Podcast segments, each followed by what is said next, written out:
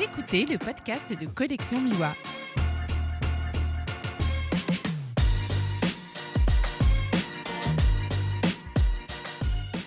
Bienvenue dans le podcast de Collection Miwa.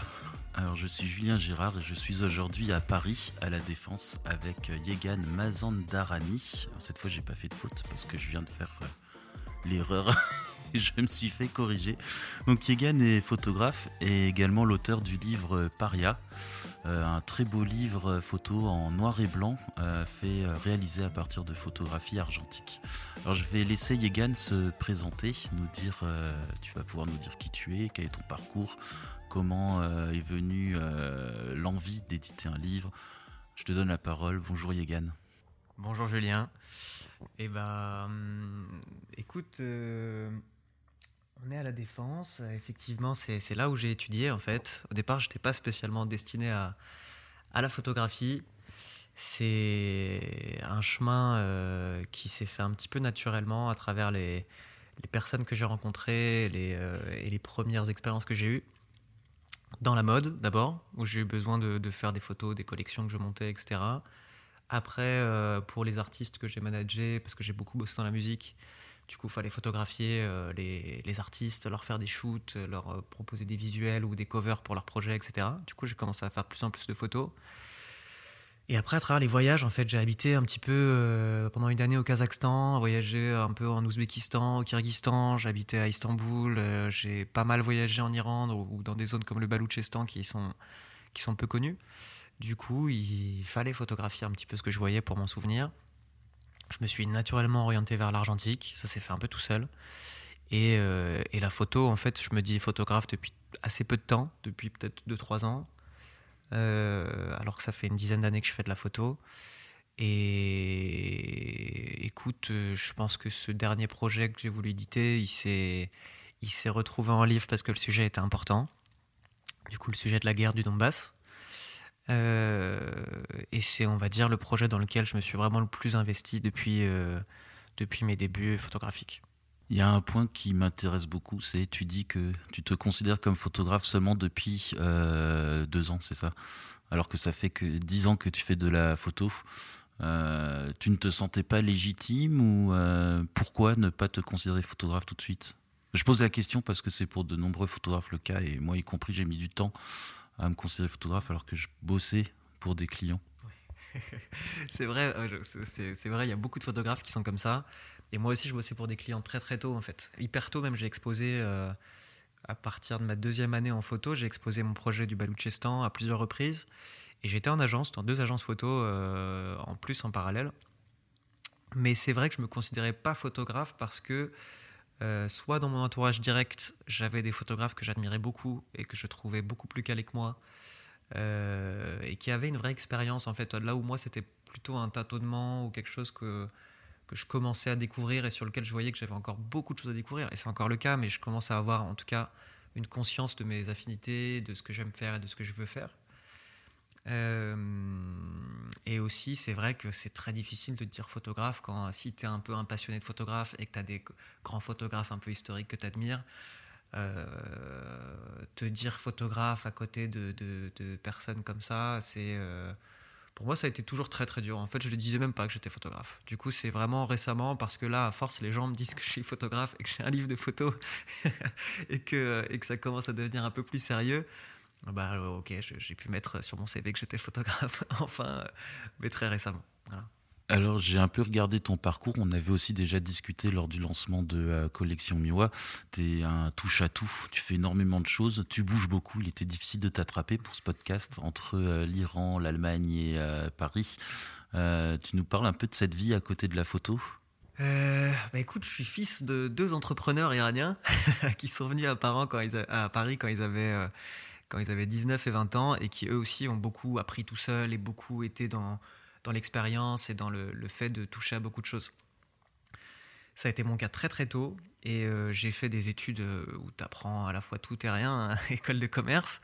Et du coup, et c'était pas mon affinité première de, m'orienter dans un travail de bureau. Du coup, j'ai été amené en fait à beaucoup travailler avec des artistes et beaucoup euh, à collaborer dans plein de contextes différents. Du coup, dans la, comme je t'ai dit tout à l'heure, dans la mode, dans la, dans même l'édition littéraire, dans le design, dans la photographie, dans la musique.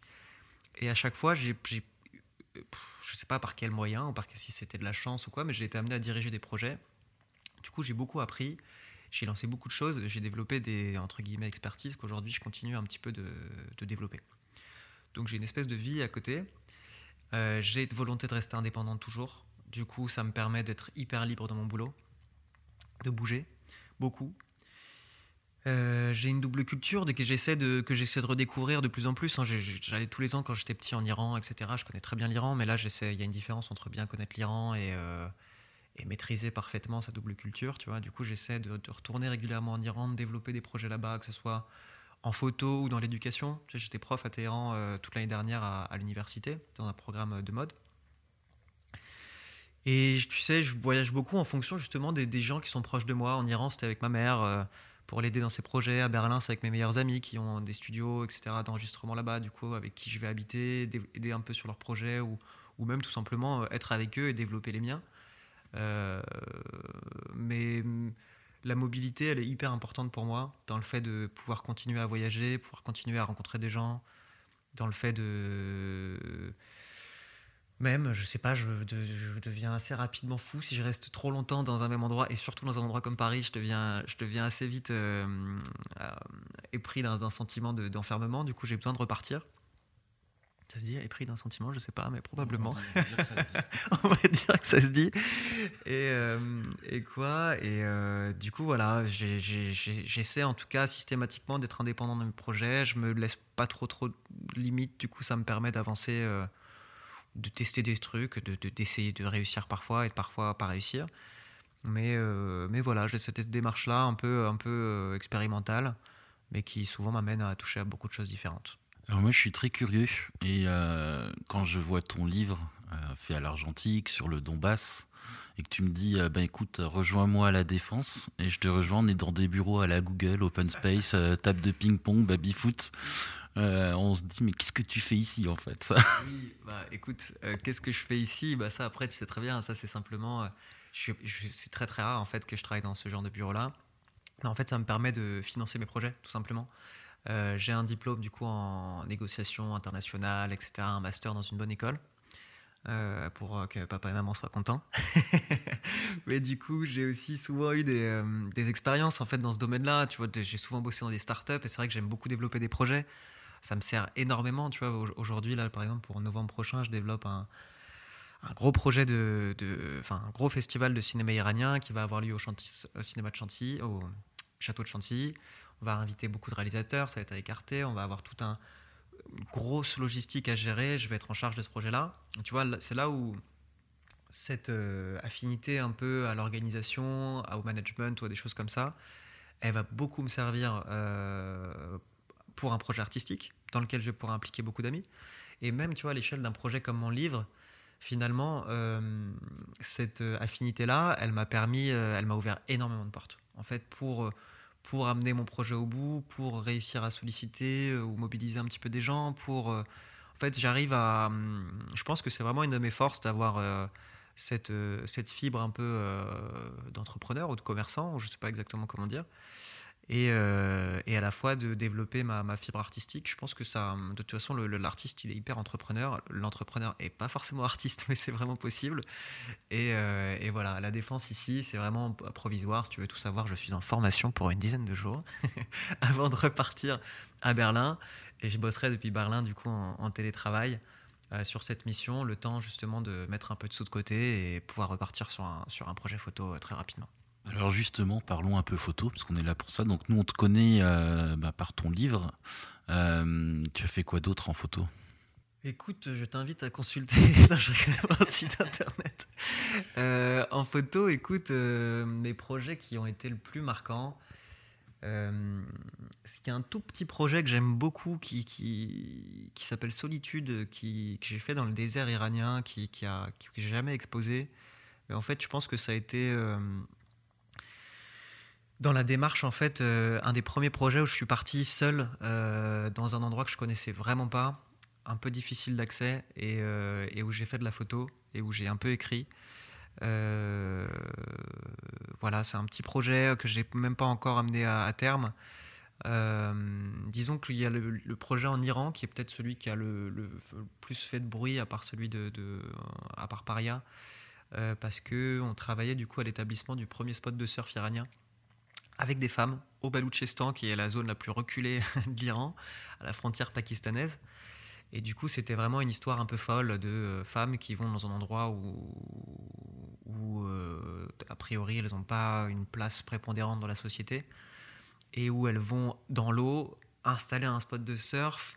Euh, sous les yeux un peu, de, un peu hagards des hommes de la région qui les regardent étonnés de, lancer ce projet-là, avec en plus la championne du monde de surf, une réalisatrice française, euh, pas mal de, gens qui nous ont rejoints d'Europe en fait sur ce projet-là. Et, euh, en plus, dans un contexte où, typiquement, tu vois, j'ai des photos avec des, des avec ceci, cela, parce qu'on est dans une zone très très troublée. Et pour un projet qui, qui en plus continue aujourd'hui, où, où le spot de surf, l'école de surf continue, je suis encore en contact avec la famille là-bas chez qui j'étais, du coup. Bref, ça c'était un projet très intéressant que j'avais beaucoup aimé faire et que j'ai vraiment envie de poursuivre. Euh, en fait, j'ai fait pas mal de petits projets, mais j'ai euh, vraiment une, une, je pense, euh, c'est avec Paria que je m'en suis rendu compte, j'ai vraiment une, une, sensibilité pour le reportage et mm, probablement pour le reportage documentaire avec beaucoup de fonds. J'ai beaucoup aimé sur ce projet, aller me documenter, lire beaucoup, interroger beaucoup de gens, etc. Et je pense que ça, ça donne un, fond et une vraie raison limite de, de, travailler son projet photo, un peu comme euh, une thèse ou un, un, mémoire ou un truc comme ça, tu vois, de venir avec, euh, avec une espèce de, conclusion, même si elle est subjective ou objective, tout dépend l'axe dans lequel tu pars. Mais euh, c'est vraiment ce que j'ai envie de faire pour la suite. mes projets, je pense vraiment, je vais considérer qu'ils commencent depuis à partir de Paria. même si je montre un peu ce que j'ai fait avant, et si tu veux savoir quels sont peut-être mes, les prochains, enfin les sujets qui m'intéressent pour le futur, je suis hyper intéressé par, euh, par les sujets anarchistes, voir qui sont les anarchistes en Europe en ce moment. Euh, j'étudie beaucoup, là j'ai un corpus de livres assez énorme que je suis en train de lire sur, sur la naissance de l'anarchisme, sur quelles ont été toutes les périodes anarchistes en France et qu'est-ce qui, quels sont les héritages de ce mouvement qu'on retrouve un peu dans parfois l'altermondialisme, parfois dans, les, dans, des mouvements, dans des mouvances écologistes. Et j'ai très envie de voir qui sont les anarchistes en France aujourd'hui. Euh, ou alors encore, j'ai très envie de travailler sur l'Iran, faire un état des lieux de la société iranienne actuelle, de la jeunesse ou, euh, des, personnes euh, religieuses, non religieuses, militaires ou pas militaires, etc. Et pouvoir expliquer à un ami français quelle est l'histoire de l'Iran, pourquoi l'Iran est comme ça aujourd'hui, et donner peut-être un, un, aperçu d'un instant T de l'Iran. Ça serait voilà, les deux démarches un peu documentaires que j'aimerais faire pour les années à venir. Ça m'intéresse. non, mais l'Iran, c'est un, pays qu'on connaît beaucoup, mais euh, pas forcément avec. Euh, enfin, on connaît le côté médiatisé de l'Iran, qui n'est pas forcément celui qui, reflète le mieux le pays. Et euh, enfin, moi, tous les amis que j'ai qui sont allés en Iran sont revenus complètement sous le charme et avec des discours tout autres que ce qu'on peut voir dans les médias. Ça sera un livre? Oui. le but, en fait, si tu veux, c'est de prendre. Excuse-moi de prendre le temps. En fait, euh, je me suis rendu compte en fait qu'il fallait beaucoup de temps pour faire un bon projet photo. Et euh, du coup, je pense que je vais vraiment me mettre euh, dorénavant. Enfin, je vais en sortir très peu. Et ce projet-là sur l'Iran va peut-être s'inscrire sur 2, 3, 4, 5, 10 ans, je sais même pas. Hein. Et pareil, le projet sur l'anarchisme, c'est en plus un sujet qui est assez peu documenté. Du coup, j'ai vraiment envie de bien le faire. Et hum, il faut du temps, il, faut, des fonds pour faire un truc bien, il faut, pas mal de, il faut réunir pas mal de conditions. Du coup, euh, du coup j'ai à la fois l'envie de refaire un livre parce que je suppose comme toi que c'est un. Enfin, tu sais à quel point c'est un plaisir de le faire. Et, euh, ça permet de, vraiment développer son propos, de créer quelque chose de, qui, a, qui a plus de corps, quoi, beaucoup plus de corps. Tu vas de nouveau travailler à l'argentique. Est-ce que tu travailles exclusivement à l'argentique ou tu travailles aussi de temps en temps en numérique? Euh, le numérique, c'est quelque chose que j'ai fait simplement euh, pour, euh, quand j'étais en agence ou pour des besoins mode. Et aujourd'hui, je le recommande parfois quand, quand, on veut faire de la photo sur certaines choses où je, dis là, l'argentique ne convient pas. Du coup, du coup, ça peut m'arriver de faire un petit peu de numérique, mais je, préfère largement l'argentique. je privilégie l'argentique. Du coup, je pense que je ferai quasi exclusivement de l'argentique sur mes projets futurs. Top. On n'a plus trop l'habitude de travailler en argentique. Alors j'en ai pratiqué, mais ça se limitait à développer euh, mes photos euh, dans la salle de bain euh, calfeutrée. Comment on travaille en argentique en 2021 quand on souhaite faire un livre alors que tout le monde fait du numérique à côté? Alors déjà, il faut avoir des bons amis, parce que sinon, ça coûte beaucoup trop cher. Donc j'ai la chance d'avoir des, des, amis, franchement, ce pas des partenaires, c'est aussi des partenaires commerciaux, entre guillemets, sur, sur le projet, etc. Mais c'est des amis, les amis de Nation Photo, euh, les amis de Fred Goyot, que tu connais peut-être, le tireur euh, parisien. C'est des gens en fait qui m'aident beaucoup parce que euh, Nation Photo, ils me font quasiment 50% sur tout, les pellicules, les développements, etc. Fred, il va, sur ses développements, pareil, il va me faire beaucoup d'aide, enfin, il va beaucoup de, de, réduction, il va, il va m'accompagner, me faire un travail formidable sur les tirages, etc. Enfin, on va vraiment pouvoir bosser ensemble. Enfin, je suis vraiment soutenu en fait dans cette démarche-là, justement peut-être parce qu'elle n'est pas, euh, pas courante. Comment on travaille bah, C'est assez simple. Hein. Tu, prends ton sac de, de, 90 pellicules avec toi. plus, je travaille au moyen format. Souvent, euh, quand je suis en reportage, du coup, j'ai encore plus de péloches, c'est encore plus long. C'est une autre manière de bosser. Mon 135 mm, il est vraiment en support. Mais mon, mon appareil principal, c'est un moyen format, c'est un Mamiya 7, Mamiya 7 II. Et. Euh, il y a plein de complications, rien que la recharge des pellicules, le fait de pas voir tes images pendant le reportage, de pas savoir ce qui est bon, ce qui est pas bon, de, dans le Donbass, j'ai dû faire passer systématiquement en contrebande, etc. C'est très compliqué, dissimuler, etc., etc. T'as peur dans les aéroports, t'as des galères à chaque passage de, tu vois, de, de comment s'appelle, de bagages, de surveillance, etc. On te prend bien la tête. Euh, surtout avec ma bonne tête d'Iranien. du coup, du coup euh, c'est compliqué. Après, euh, mes développements, généralement, je les fais avec Fred. J'ai toute une phase de scan que je dois gérer tout seul qui est extrêmement longue. Toute la phase de, la phase de dépoussiérage, la phase de découpe, la phase de planche contact. tout ça, c'est extrêmement long la phase de série. Enfin, c'est très long, mais en même temps, j'aime bien. Je t'avoue, c'est un vrai plaisir. Même, euh, j'écris dans mon carnet au, crayon de papier, avec mon petit carnet Moleskine tout le temps, pendant mes reportages. Et euh, écoute, c'est un, assez grand plaisir. Ça me permet de, de, faire du tirage traditionnel aussi sur du barité, euh, que j'aime beaucoup. Ça me permet de, de poursuivre encore plus loin la démarche en travaillant avec des, des, encadreurs, enfin des artisans qui sont spécialisés dans l'encadrement, du coup pouvoir faire vraiment ce que je veux en termes d'encadrement, choisir ma Marie-Louise, mon papier, tu vois. En fait, ça me permet de rentrer dans un niveau de, de détail mais palpable qui n'est pas numérique, c'est-à-dire j'ai tous les supports dans la main et, euh, et rien quasiment qui est sur l'ordinateur. Euh, donc écoute, euh, comment tu fais? Bah, Tu galères bien, c'est très très long, mais euh, si tu aimes bien, c'est beaucoup beaucoup de plaisir. C'est marrant parce que moi avec le numérique c'est exactement ça, c'est l'inverse. Enfin c'est pas exact, c'est tout à fait l'inverse. Moi j'ai tout dans l'ordinateur et rien en main et c'est ce qui m'a donné envie de faire des livres et de parler des livres des autres parce que j'avais besoin de faire vivre les photos sur le, papier. donc ouais, c'est assez intéressant. Mais je commence à travailler en argentique là. J'ai hérité d'une vieille malle avec plein de matos, un Bronica en 6.6 deux Canon AE1 et euh, un vieux Zeiss Nikon euh, et un Kodak Brownies, appareil photo du début euh, du siècle précédent. Enfin, je t'enverrai des photos, ça va, ça va te plaire. Ouais, mais là je l'ai fait nettoyer là ce week-end à Paris, donc j'ai hâte de mettre une péloche dedans et de voir ce que ça donne. Mais rien que le bruit quand on tourne la manivelle et quand on déclenche, c'est magique. Et puis ça marche sans pile. ça c'est top depuis, bah, depuis les débuts, hein, depuis 10 ans, je pense, j'utilise le Canon AE1. Là encore, sur le dernier reportage, si je le conseille à tous les débutants, etc., c'est vraiment des, machines de guerre, ces appareils-là. Ouais, puis c'est du costaud. On parle un peu de ton livre euh, sur le Donbass. Euh, comment euh, en es-tu venu à t'intéresser à ce sujet qui est qui n'est pas qui n'a pas été beaucoup traité en fait dans les médias habituels? Bah, il est traité de plus en plus, mais bon, en même temps, ça fait, euh, ça fait maintenant 7 ans que le conflit est dur. Et euh, écoute, je m'y suis. Au départ, moi non plus, je connaissais pas grand chose. J'en avais pas entendu parler. C'est William Keogh qui a, préfacé, qui a postfacé mon livre.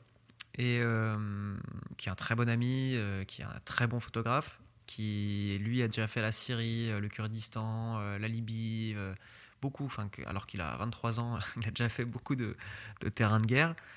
Euh, et c'est lui qui m'a parlé à un moment donné en me disant Je pars dans le Donbass, regarde quel il y a tel conflit, est-ce que ça te dit qu'on y aille? Sachant qu'il était dans mon agence photo, j'avais une agence photo en fait avant. Et, euh, et du coup, euh, du coup, on est parti vraiment sur un coup de tête. Lui non plus avait jamais fait un, disons, un terrain aussi difficile d'accès, aussi dangereux, etc. où il faut investir pas mal de sous de sa poche, etc. pour partir. Du coup, on est parti comme ça. J'ai fait ma lettre de mission avec mon, mon agence de photo. je me suis renseigné au départ. Et euh, été dans une situation personnelle à l'époque qui, était euh, qui était très difficile aussi. Et euh, du coup, j'avais vraiment besoin de mettre un coup de fouet, de me relancer sur, sur un projet, etc. Et c'était, c'est tombé à pic. Et, et en fait, bah, quand tu arrives dans un, lieu comme ça où tu te prends une réalité qui est très difficile dans le visage, ça te, à la fois ça t'absorbe complètement, ça te, ça te, ça ça te bouffe tout entier un petit peu et tu, tu forcément tu t'intéresses, forcément tu travailles encore plus dur. Et, euh, et, même après, même personnellement, ça te, ça, te, ça te remet un peu les pieds sur terre, etc. Du coup, ça m'a obligé en fait à travailler euh, sérieusement sur le sujet parce que c'était quand même des vraies personnes euh, que je photographiais qui, qui, envers qui je me suis senti une vraie responsabilité. Et euh, j'ai pas voulu trahir cette, euh, cette confiance-là, en fait. La confiance de personnes qui disent raconter notre histoire, de personnes qui, qui sont aussi blasées parce que plein de journalistes sont déjà passés les voir et qui n'ont pas forcément publié leur histoire, ou alors ils ont trouvé que la manière dont on avait parlé de leur histoire était complètement tronquée, etc., ou utilisée, ou complètement dans le pathos, ceci, cela, alors qu'eux, c'est pas forcément ce qu'ils veulent. Ils veulent qu'on témoigne de, de ce qui leur arrive assez honnêtement, et c'est ce que j'ai essayé de faire, grosso modo. J'ai pas essayé de prendre ni un parti politique, j'ai aucune, euh, aucune, euh, aucun parti pris, on va dire, pour l'Est ou pour l'Ouest à ce, niveau-là. Euh, la volonté, c'est juste de témoigner, un peu de témoigner de l'atrocité de la guerre, de, la folie que ça représente, et d'une situation parce que il y, y, a des causes qui, créent ces effets-là. Il y a des solutions aussi qu'on essaie de, dissimuler parce qu'il y a des intérêts dans, cette guerre aussi pour beaucoup de gens. Et euh, dont je parle pas forcément dans le livre d'ailleurs parce que je, laisse le soin aux gens de se faire euh, aussi de, se renseigner d'aller plus loin etc et euh, du coup voilà on arrive un peu dans le Donbass par hasard finalement tu restes un peu un peu plus longtemps et tu fais un livre parce que tu n'arrives pas à raconter l'histoire sur Instagram parce que tu n'arrives pas à raconter l'histoire sur ton site et parce que tu veux tu veux aller plus en profondeur et que tu t'adores les bouquins depuis que tu es gamin du coup tu te dis que tu vas essayer d'en faire un mais du coup, l'idée du livre, elle est venue euh, sur le terrain? Non, non, l'idée du livre est venue. Euh, vraiment, je suis parti, euh, je te dis, trois semaines avant, j'ai pris la décision de partir. Du coup, il n'y avait vraiment pas d'idée de livre. Et tu sais, j'étais avec quatre autres photographes qui, eux, n'ont pas produit de livre du tout. On ne perd aucun de nous, en fait, avait dans l'idée de produire un livre. Et c'est. c'est déjà, je suis revenu avec une quantité de photos énorme. C'était la première fois que je produisais autant d'images en argentique, au moyen format, au petit format, etc. C'est vrai aussi que c'était la première fois que j'ai eu une vision un peu différente photographique euh, dans les images que j'ai produites. Euh, on va dire que c'est ma maturité photographique d'une certaine manière. Euh, mais du coup, ça m'a permis de travailler de manière plus intéressante pour, pour la première fois. Et c'est vrai que j'ai l'habitude de, d'écrire dans mes carnets quand je suis en voyage, même naturellement. Du coup, j'ai eu une, une, base de réflexion assez énorme euh, le livre, en fait, c'est mon carnet, hein, euh, quasi brut. Hein. Il n'y a quasiment rien de rajouté à part quelques recherches, etc., que j'ai dû faire a, posteriori. J'ai même dû supprimer euh, le deux tiers de mes carnets, en fait, parce que j'ai une, matière, une matière énorme. Et on est déjà à 176 pages dans le bouquin. Et de toute façon, je ne mets pas tous mes carnets, sinon ça aurait été imbouffable. je ne vais pas vous raconter toute ma vie. et du coup, du coup non, c'est vraiment après coup. c'est peut-être six mois après que je me suis dit que j'allais faire un livre. Et rien que le temps de développer mes scans, voir les images, revoir un petit peu tout ce que j'avais, ça m'a pris, euh, pris beaucoup de temps. C'était, c'était très très long. Donc non, le livre est venu bien après. J'ai eu très très peur de faire ce livre-là, encore une fois, en termes de légitimité, en termes de, de tout. Et, euh, Et finalement, vu que je l'avais quand même dit à quelques personnes, je me suis dit, on va pas passer pour un con, on va essayer de le faire quand même. Et, euh, et, on a eu un peu de chance, on est tombé sur des gens sympas et on a pu aller au bout, euh, au bout du projet. On parlait tout à l'heure de William Keo, s'il écoute le podcast, je le salue. On est dans le même collectif, et euh, des collectifs DR, c'est ça. Et d'ailleurs, on vient de sortir, enfin Fred Marie qui gère le collectif vient de sortir une série de vidéos réalisées par Amandine. Euh, et euh, le premier à passer, c'est William, donc on le suit un peu dans Paris, il nous parle de son travail et tout. Donc, ouais. donc bonjour William. Donc tu rentres du Donbass, tu passes six mois, tu regardes tes photos, tu reprends tes carnets, et là tu décides de faire un livre. Tu as décidé d'auto-éditer ou tu as essayé de passer par des éditeurs euh, avant de commencer ton aventure? En fait, si tu veux, euh, je viens d'une. Euh, après, avant le Donbass, on va dire plutôt, je sortais d'une période où pendant 4 ou 5 ans, j'ai que travaillé soit en collectif, soit en agence, avec beaucoup de monde, beaucoup d'associés, vraiment dans une, optique collaborative. Mais dont j'ai beaucoup souffert la, dernière, année. Euh, du coup, en rentrant du Donbass, je me suis dit, euh, je n'ai envie de compter sur personne. et je vais tout faire tout seul. Donc il y a, eu une vraie volonté de, ne pas perdre de temps, de même en fait de pas être découragé en envoyant des, mails à des, éditeurs, sachant que je connaissais rien au monde de l'édition, et d'en fait de me faire de me faire bâcher un petit peu par, euh, des gens, par des professionnels, etc. J'en ai eu aucune envie. Je me suis dit, je vais tout faire tout seul, que ça aide euh, la conception du livre à euh, son édition. À, en fait, je me suis, pour la première fois, j'ai voulu me faire vraiment confiance sur chaque strate du projet, sur l'exposition, et enfin sur, sur vraiment tout. Et j'ai simplement voulu m'appuyer sur des personnes comme ma petite amie de l'époque, euh, qui a été là et qui a été ma, vraiment ma, conseillère de, de, de, A à Z pour m'accompagner sur ce projet, sur euh, euh, Fred, de mon tireur, qui a beaucoup été là à mes côtés, parfois sur William, dont on parlait à l'instant, parfois sur Alexis Pazoumian, qui est un photographe là, qui, en est à, qui va sortir bientôt son troisième livre, qui fait des choses formidables, là, qui revient de l'Artsar, tu sais, dans le Haut-Karabakh, où il y, a un, où il y a un conflit en ce moment, enfin, le conflit est terminé entre les Arméniens et les Azerbaïdjanais. Euh, mais voilà, j'ai eu quelques personnes qui m'ont un peu euh, conseillé, qui m'ont aidé, même Amin Slibani aussi, un de mes très bons amis, qui m'a aidé beaucoup pour l'exposition. Enfin, j'ai été accompagné, mais j'ai voulu être tout seul.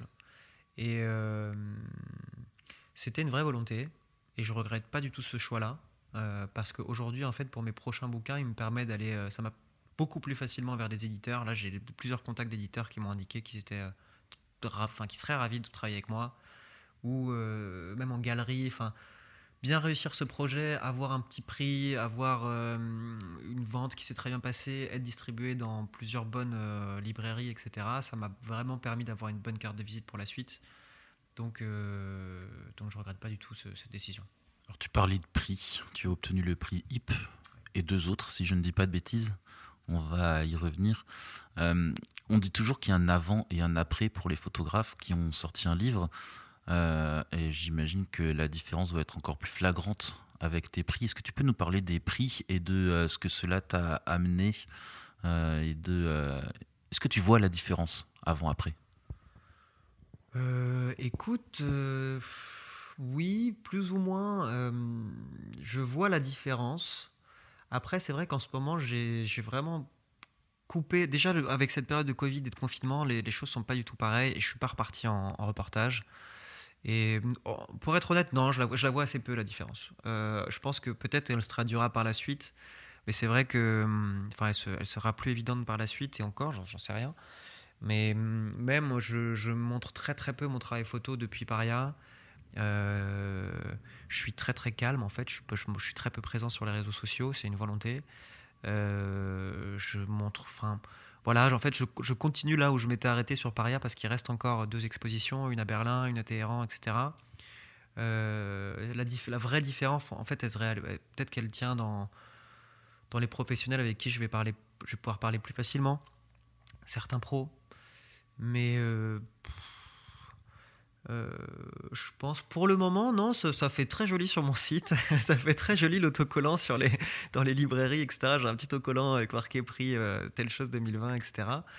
Euh, peut-être que ça, ça, ça, me légitimise un petit peu, mais je te dis, en ce moment, je suis vraiment dans ma petite tanière en train de, de travailler sur des projets. Du coup, je, finalement, je suis peu en contact avec les gens, donc ça me change pas, pas grand-chose. T'es le premier à me dire ça.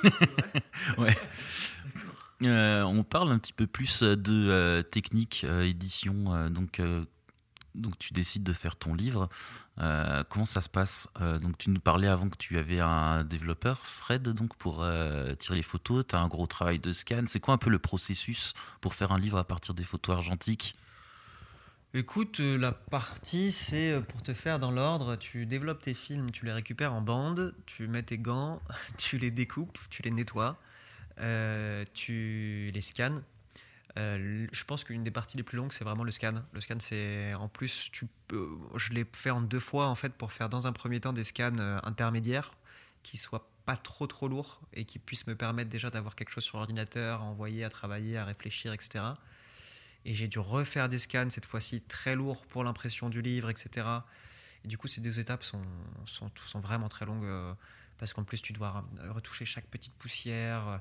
Enfin, il faut vraiment être dans le détail. Et en fait, du coup, tu as les deux retouches. Tu as la retouche numérique et la retouche après en labo avec, euh, avec ton tireur. Du coup, c'est très long. Euh, une fois que tu as scanné, euh, tu, tu fais tes planches contact ou tes tirages de lecture. Et à partir de là, tu commences à, à essayer de réfléchir, à regarder tes images pendant de nombreux mois. Parce qu'il faut, je pense, vraiment pouvoir se donner des temps et des pauses pour revoir ces images et revoir ces images et les revoir encore et voir lesquelles sont. Si je suis passé à côté d'une photo, lesquelles sont bien, lesquelles sont pas bien. Enfin bref, j'ai besoin en tout cas moi de, ce processus assez long pour me rendre compte de ce que j'ai fait en photo parce que parfois euh, les premières sélections que j'ai faites, j'enlève quasiment toutes les images et je change tout euh, juste avant l'expo. euh, ou même je vais retravailler un projet six ans plus tard et pas du tout avoir la même sélection. Je pense que c'est pas c'est pas pas quelque chose de très original. Hein, c'est le cas pour beaucoup de monde, mais t'as pas forcément la même vision en fonction du moment, en fonction de la fatigue de tes yeux aussi, etc. Et euh, donc tu bouffes tes images, tu fais ta trame, etc. Et à partir de là, écoute, c'est mon moment préféré, ça. Une fois que tu es à peu près prêt et que tu peux commencer à monter ton expo, tu vas en labo euh, en labo, c'était marrant, tu as dit un développeur, c'est plutôt un tireur, un développeur, ça va plus être informatique. mais, euh, mais du coup, enfin, si tu peux dire, on peut aller voir, peut-être qu'on dit un développeur, je sais pas, c'est possible. Et euh, du coup, tu, tu, vas en labo, et là, généralement, je passe une semaine avec Fred. le matin, c'est café, l'après-midi, c'est bière, et en fait, on, on, regarde, on est dans la chambre noire, et on travaille chaque détail, et c'est un travail incroyable. Hein. En plus, Fred, et on s'entend hyper bien. Du coup, c'est c'est voilà, toute la journée à bosser sur des images, avec la chimie, avec, euh, avec les trucs, et c'est une grosse chance. En fait, moi, j'adore, j'adore euh, ce, moment-là. Et, euh, et après, peu de choses diffèrent. Hein. Après, comme tu l'as dit, une fois que ces, ces passages-là sont terminés, je pense que, je pense que voilà, si tu as toute la partie sur le livre, mais après, ça, ça que, que tu sois en numérique ou en argentique, c'est la même chose. Non, vraiment, les, les longues étapes, c'est c'est euh, tous les temps d'attente, de développement, de scan, de nettoyage, de retouche, de double retouche du coup, et après en laboratoire. C'est marrant parce que pour le livre du Bénin vu du ciel, j'ai l'impression que pour moi la partie la plus longue et la plus minutieuse, c'était une fois que je commençais réellement à faire le livre, alors que toi pour l'argentique, j'ai l'impression que la partie la plus longue, c'est avant de faire le livre. C'est assez, marrant de voir les, les différences, mais c'est bien parce que comme j'aimerais bien faire également un livre à l'argentique euh, un jour, j'ai pas le sujet, j'ai pas, c'est vraiment un jour, je sais déjà à quoi m'attendre. tu as imprimé euh, chez Scourbiac. Euh, on recevait euh, John, un des technico-commerciaux des Scourbiac, dans le podcast. Bon, là, c'est compliqué parce que là, j'ai enregistré le podcast il y a deux jours, mais je ne diffuserai que ça plus tard. Donc, enfin bref, on a eu John qui nous parlait également de Paria. comment ça s'est passé pour l'impression du livre? Ils t'ont accompagné? Je pose la question parce que euh, je trouve que pour les auto-éditeurs, euh, c'est important d'avoir quelqu'un qui accompagne euh, dans l'impression parce que c'est vraiment un métier à part et qui est bah, très important. C'est ce qui donne le rendu final du livre. Tu peux nous parler un peu de toute cette partie impression? Bah, si tu veux, j'étais au départ, je voulais faire imprimer en Belgique chez un imprimeur qu'on connaît un petit peu par le biais d'Alexis Pazounian justement. Et Et je suis tombé sur John, en fait, sur Escourbiac, sur Google, en tapant imprimeur France, parce que je voulais voir ce que donnait le Medium France, en fait, en comparatif, en termes de prix. Je tombe sur John, je lui passe un coup de fil un dimanche pendant un confinement euh, par une journée ensoleillée. et en fait, ça a été le coup de foudre euh, immédiat. Et en fait, John m'a parlé, on, est, on, est resté, au téléphone pendant peut-être deux heures et demie. On s'est rappelé euh, plusieurs fois. John est devenu un ami avec qui maintenant on va boire des coups, etc. Enfin, je m'entends très très bien avec John, je l'adore. Euh, et en fait, si j'ai bossé avec Escourbiac, et surtout grâce à John, parce qu'il par, par sa passion, un peu par euh, sa manière de parler euh, du papier, de parler de l'impression, par son savoir-faire aussi, et par, par la personne qu'il est aussi, je pense. bah, j'ai pu, enfin, il m'a, il m'a, toute son appréciation ou sa vision sur le livre m'a beaucoup parlé. Et c'est bête, mais on se parlait de papier, on se parlait d'odeur, on se parlait de ceci, de plein de choses, enfin il avait vraiment une approche sensible par rapport au livre qui m'a beaucoup plu. Euh, et déjà, cette chose m'a conquise. Après, il m'a même donné des conseils en termes d'édition assez, assez intéressants. C'est-à-dire, euh, c'est avec lui que j'ai décidé de réduire la taille du livre. J'avais au départ 250 pages et j'ai condensé pour en faire 178. Et c'est après longue discussion et même un peu sur le contenu avec John, etc. Il a vraiment pris le temps. Euh, après, euh, sur le reste de la partie édition et visuelle et conceptuelle du livre, c'est vrai que je l'avais beaucoup, beaucoup, beaucoup travaillé en amont et, euh, et du coup, tout ça était déjà assez carré. Et j'avais, je, bosse avec une de, mes amies que, avec qui je bosse depuis longtemps, justement, dès que j'ai des besoins un peu graphiques. Du coup, on se connaît bien et du coup, tout ça, c'était déjà prêt. Et la partie impression, si tu veux, Escourbiac, ils ont été géniaux avec moi parce que ils m'ont fait un devis incroyable en fait. Ils m'ont, ils m'ont fait une, une, réduction de devis de la même manière en fait, comme John, comme Nation Photo, etc. Je ne sais pas si ils ont été touchés par le projet ou euh, par, euh, par la démarche ou genre, je ne sais pas trop quoi, mais ils m'ont fait une réduction euh, assez folle qui m'a permis, qui m'a permis de travailler avec eux et qui m'a permis de, de, faire des choix de papier, de couverture, etc. Comme je le voulais qui m'ont coûté un peu cher, mais malgré tout beaucoup moins cher que euh, ce que ça coûte. Et euh, ce qui est important, en fait, quand tu es en auto-édition, tu es obligé, tu fais une expo, tu fais des tirages, tu fais, tu fais ton livre, tu fais tes, catalogues d'expo, tout ça, ça, ça, devient très vite très très cher. Hein. C'est des milliers d'euros euh, très rapidement, des dizaines de milliers d'euros. Et, et du coup, du coup, voilà, cette partie a été vraiment géniale. J'ai été reçu à chaque fois, enfin, avec une une aisance, enfin une, disponibilité incroyable par Escourbiac. Euh, j'ai pu aller à Groslay aussi, faire euh, à l'usine, où c'était pareil, un accueil formidable, un professionnalisme euh, dont moi j'ai rien eu à redire. en plus, une présence qui était quasi nécessaire parce qu'on a pu faire deux, trois ajustements. je conseille à tous les photographes de bien contrôler leur livre avant l'impression. À vous toujours mieux parce que on peut se dire qu'on a envoyé les bons fichiers ou qu'on a communiqué toutes les informations on se retrouve toujours avec une petite coquille qu'on n'a pas vue, ou que le graphiste n'a pas vu, ou que l'imprimeur n'a pas vu. Mais, euh, mais voilà, l'étape de l'impression euh, s'est réalisée à merveille. Euh, et sur la partie technique, écoute, c'est génial. Hein. Moi, j'ai pu choisir mon fil, du coup, un petit fil de couleur grise assorti à mes numéros de page qui sont assortis à ma garde, couleur lichen. Prendre une petite couverture en lin, en toile des marais, choisir le lin. même choisir un papier ivoire qui soit en fait exactement comme euh, mon papier de, mes tirages. Et du coup j'ai pu travailler avec le photograveur qui est c'est très rare c'est une chance de pouvoir travailler avec un photograveur à qui j'ai transmis j'ai ramené des tirages que je bossais avec Fred pour pouvoir justement bosser sur le même type de contraste euh, que ceux que j'ai sur mes tirages pour le livre. Du coup il y a une vraie complémentarité entre les objets euh, tirages et les objets livres euh, qui vont complètement ensemble. Et entre ces artisans en fait qui, ont pu travailler ensemble moi l'artisan photographe entre guillemets avec mon moyen format euh, l'artisan tireur dans son labo et l'artisan euh, imprimeur dans, son, dans sa manufacture du coup une expérience incroyable. Vraiment je, pense que le jour où mon livre est sorti après le vernissage et que tout s'est très très bien passé la première chose que je me suis dit c'est que j'avais beaucoup de chance d'avoir pu faire un livre comme ça et d'avoir pu toucher tous ces supports-là qui, qui sont, que je trouve hyper nobles en fait. C'est marrant parce qu'on parle toujours d'auto-édition, mais finalement, euh, c'est pas vraiment auto parce qu'il y a un maximum de monde qui intervient sur le livre. Et là, ce qui est rigolo, d'autant plus avec. Enfin, rigolo, ce qui est intéressant avec ton livre, c'est qu'on voit que tous ces métiers s'imbriquent, que ce soit les métiers de l'argentique qui se mélangent avec les métiers de l'impression, qui sont des métiers avec des, machines et des, et des façons de faire qui sont très, très contemporaines. Donc de voir tout ça qui s'imbrique pour donner ce livre. je voulais revenir sur le papier. Alors je l'ai eu en main quand on était chez John. C'est le symbole tatami, c'est ça? Non, moi c'est le article volume ivoire 140 grammes. Ah oui, article, ah oui, non, symbole tatami, ça c'est Sylvain Sester. Je vois trop de photographes en ce moment. Euh, en tout cas, il se prête bien à l'argentique. Euh, c'est toi qui l'as choisi ou euh, enfin tu le connaissais ou on t'en a parlé?